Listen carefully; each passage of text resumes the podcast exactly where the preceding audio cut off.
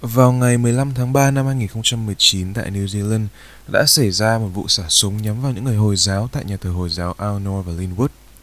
Thủ phạm là một người Úc da trắng mang tên là Brandon Tarrant và động cơ gây án được cho rằng là một hành động trả thù cho bé gái người Thụy Điển bị khủng bố phe Hồi giáo sát hại dã man vào năm 2017 và đồng thời cũng để trả thù cho tất cả những tội ác khủng bố mà phe Hồi giáo đã gây ra trong suốt những năm qua.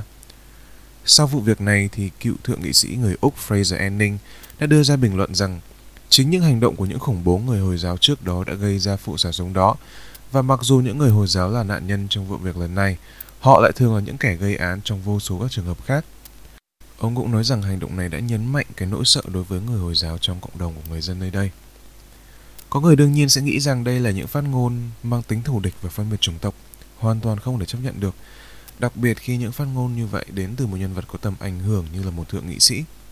Rất nhiều người chúng ta sẽ phản đối với ý kiến như vậy, nhưng có một lượng người không nhỏ sẽ đồng ý với phát ngôn nêu trên.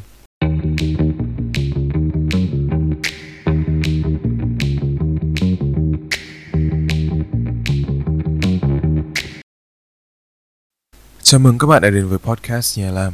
Hôm nay chúng mình sẽ nói về một chủ đề mang hơi hướng nghiêm túc một chút, đó chính là victim blaming hay đổ lỗi cho nạn nhân. Câu chuyện vừa rồi mình kể chỉ là một ví dụ điển hình và nổi tiếng của victim blaming và thực chất vấn nạn này xảy ra thường xuyên hơn bạn nghĩ. Trong podcast ngày hôm nay thì mình muốn nhấn mạnh về lý do tại sao chúng ta lại victim blame và hậu quả của vấn nạn này to lớn tới nhường nào. Vậy thì victim blaming là gì? Victim blaming xảy ra khi xã hội, con người đổ lỗi một phần hoặc thậm chí toàn phần cho nạn nhân của một hành vi bất hợp pháp thay vì quy trách nhiệm cho thủ phạm. Điều này vừa làm giảm nhẹ tội ác của thủ phạm, vừa làm cho nạn nhân cảm thấy bị cô lập, cảm thấy không công bằng có thể dẫn đến những tổn thương về mặt tâm lý hay thậm chí một số nạn nhân còn tìm đến cái chết. Victim blaming xuất hiện dưới nhiều hình hài từ việc nhỏ cho tới những việc nghiêm trọng hơn. Không biết bạn có bao giờ đi đường bị ngã xe thì về nhà thay vì những cái câu hỏi han của gia đình thì gia đình bạn lại nói rằng là bạn đi đứng kiểu gì mà bị tông xe vậy? Hay khi những cái vụ bạo hành gia đình được lan truyền ở trên mạng, bạn có bao giờ đọc được những cái comment như là phải làm gì thì mới bị đánh chứ? hay là tại sao bị đánh mà lại không nói sớm? hay cả những cái vụ hiếp dâm, những vụ mà victim blaming biểu lộ rõ nhất. Những nạn nhân luôn luôn phải đối mặt với những hoài nghi, những câu hỏi của người khác như là ăn mặc như thế bảo sao không bị hiếp dâm? hay là ai bảo con gái con đứa đi chơi đêm một mình? Vì một lý do gì đó luôn luôn sẽ có những người tìm cách đổ lỗi cho những nạn nhân. Không có lửa làm sao có khói chính là cách mà họ suy nghĩ họ tin rằng nạn nhân phải làm gì đó, tác động gì đó thì sự việc mới xảy ra được như vậy. Tại sao lại có nhiều người như vậy? Tại sao những nạn nhân vẫn bị người khác đổ lỗi cho những tội ác mà chính họ đang phải gánh chịu? Đây là câu hỏi mà chúng ta ai cũng muốn biết, và rất là nhiều nhà khoa học cũng đã đưa ra nhiều lý giải cho cái vấn đề này. Có một khái niệm gọi là ideal victim hay nạn nhân lý tưởng. Thì một ideal victim là một nạn nhân của một tội ác mà họ không thể nào lường trước được và việc họ có lường trước được hay không sẽ được quyết định bởi người khác, chứ không phải do chính nạn nhân Giáo sư ngành tội phạm học người Na Uy Nils Christie đã có nhiều lý thuyết về khái niệm ideal victim này. Trong một nghiên cứu của ông thì ông có đưa ra hai ví dụ về hai nạn nhân của hai tình huống phạm tội. Tình huống thứ nhất chính là một bà lão trên đường về nhà thì bị một kẻ lạ tấn công. Tình huống thứ hai là một người đàn ông bị tấn công trong một quán bar bởi một người mà ông quen biết. Thì vị giáo sư này cho rằng bà lão kia là một nạn nhân lý tưởng vì bà lão không thể tránh được cái địa điểm đó vì bà đang trên đường về nhà và bà lão cũng không thể chống lại cái kẻ tấn công của mình. Ngược lại, người đàn ông kia được cho là một nạn nhân không lý tưởng vì địa điểm anh bị tấn công là một nơi anh hoàn toàn có thể tránh được và anh cũng hoàn toàn có khả năng chống lại kẻ đã hành hung mình. Nếu chúng ta áp dụng lý thuyết này cho những nạn nhân bị tấn công tình dục thì ideal victim ở đây được định nghĩa là những người đã cố gắng chống cự cũng như đã có những biện pháp phòng ngừa nhất định để đề phòng những trường hợp xấu xảy ra, ví dụ như là mang theo bình xịt hơi cay hay là mặc quần áo kín đáo.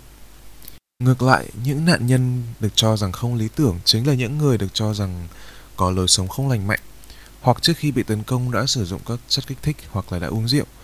Đồng thời, nếu nạn nhân quen biết hung thủ tấn công tình dục thì họ cũng được cho là một nạn nhân không lý tưởng. Những người này khả năng cao sẽ bị đổ lỗi cho những gì họ đã gặp phải và tùy vào trường hợp, họ có thể không được coi là một nạn nhân của một vụ tấn công tình dục và kẻ phạm tội sẽ không bị truy tố. Giáo sư tâm lý học Sherry Hamby đã có một lý giải khác. Và cô cho rằng lý do của việc victim blaming chính là do một khái niệm gọi là giả thuyết thế giới công bằng. Giả thuyết này cho rằng con người xứng đáng với những gì xảy ra với họ, rằng chúng ta xứng đáng với tất cả những hậu quả hay kết quả xảy đến với chúng ta. Ai cũng muốn tin vào một thế giới công bằng. Chính vì vậy khi mà họ nghe những cái tin tức về một nạn nhân của một tội ác nào đó, họ sẽ lập tức nghĩ rằng nạn nhân đã phải làm một cái gì đó thì mới gánh chịu cái hậu quả như vậy. Việc họ đổ lỗi cho nạn nhân cũng là một cách để họ tránh suy nghĩ rằng những cái điều tồi tệ đó cũng có thể xảy ra với họ, kể cả khi mà họ làm mọi thứ một cách đúng đắn. Thì các bạn có thể đặt mình vào một vị trí của một phụ huynh đi. Khi mà các bạn nghe tin một đứa trẻ nào đó đã bị bắt cóc thì chúng ta muốn nghĩ rằng chắc chắn đứa bé đó đã làm gì sai có lẽ là cha mẹ cậu bé đã không quản chặt hay là cậu bé trốn nhà đi chơi. Chúng ta muốn nghĩ rằng là nếu chúng ta là bậc phụ huynh thì chúng ta sẽ bảo vệ con mình thật kỹ. Thì những cái chuyện như vậy sẽ không bao giờ xảy ra cả. Rất nhiều người đổ lỗi cho nạn nhân để bản thân cảm thấy an toàn hơn.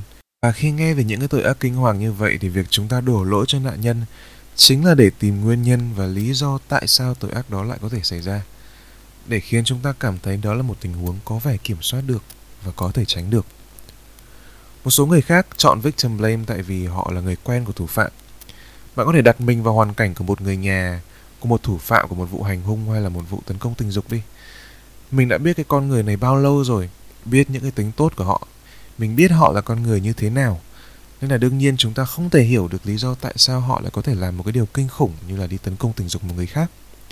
Chúng ta sẽ tìm những cái lý do để mà bảo vệ người nhà, để mà giảm bớt tội của họ Vậy nên chúng ta sẽ chuyển phần trách nhiệm qua cho nạn nhân, tất cả chỉ để bảo vệ cho người thân của mình. Victim blaming mang lại hậu quả rất là lớn đối với những người phải gánh chịu, cả về mặt thể chất lẫn tinh thần. Hậu quả rõ ràng nhất chính là cái cảm giác tủi nhục và tự đổ lỗi cho bản thân. Khi mà bị mọi người đối xử một cách không công bằng thì dần dần họ sẽ tự nghĩ rằng cái sự việc xảy ra chính là lỗi của mình. Và những cái tổn thương tâm lý này khiến họ khó có thể sống một cuộc sống bình thường được lúc nào họ cũng mang một cái gánh nặng tội lỗi và cái cảm giác sợ hãi. Ngoài ra thì việc victim blaming cũng khiến cho những người khác bị tấn công tình dục sẽ e ngại việc nói cho người khác. Vì họ sợ rằng chính họ sẽ bị đổ lỗi cho cái hoàn cảnh của họ. Chính vì vậy thì cái lượng nạn nhân báo cảnh sát về những tội tấn công tình dục rất là ít và thường họ sẽ tố cáo sau khi vụ việc đã xảy ra một khoảng thời gian khá là lâu. Và cái việc chịu đựng lâu như vậy sẽ gây ra những ảnh hưởng lớn về mặt tâm lý, gây ra các bệnh trầm cảm, và thậm chí một số còn tìm đến cái chết. Họ khó có thể kết nối với những người xung quanh, nên là cái việc giúp đỡ họ cũng là một điều rất là khó khăn. Những nạn nhân của victim blaming rất khó để có thể phục hồi tâm lý và cũng rất khó để chúng ta có thể giúp đỡ được họ. Cái điều căn bản nhất chúng ta có thể làm đó là hãy để nạn nhân hiểu được rằng những cái cảm xúc của họ đều là chính đáng. Chúng ta phải cho họ hiểu được rằng tất cả đều không phải là lỗi của họ mà là của thủ phạm. Ai cũng cần mình cảm thấy được công nhận, được mọi người hiểu cái cảm giác của mình và ai cũng cần có một cái nơi để có thể nương tựa vào. Ngoài ra thì cái việc chúng ta nâng cao nhận thức về những cái hậu quả của victim blaming cũng vô cùng quan trọng, vì từ những cái hậu quả đó người khác sẽ cảm thông hơn, tạo ra một cái môi trường lành mạnh hơn và từ đó nạn nhân cải thiện hơn về mặt tâm lý. Đây là một vấn đề rất là lớn, thì chúng ta là một cá nhân thì không thể tự làm gì để mà có thể thay đổi toàn bộ chuyện này cả chỉ khi chúng ta hợp lại thành một tập thể thì khi đó chúng ta mới có thể tạo nên được cái sự thay đổi rõ rệt và giúp cho những nạn nhân có một cuộc sống tốt đẹp hơn. Cảm ơn các bạn đã lắng nghe podcast nhà làm và mình mong sẽ gặp lại các bạn ở những podcast tiếp theo.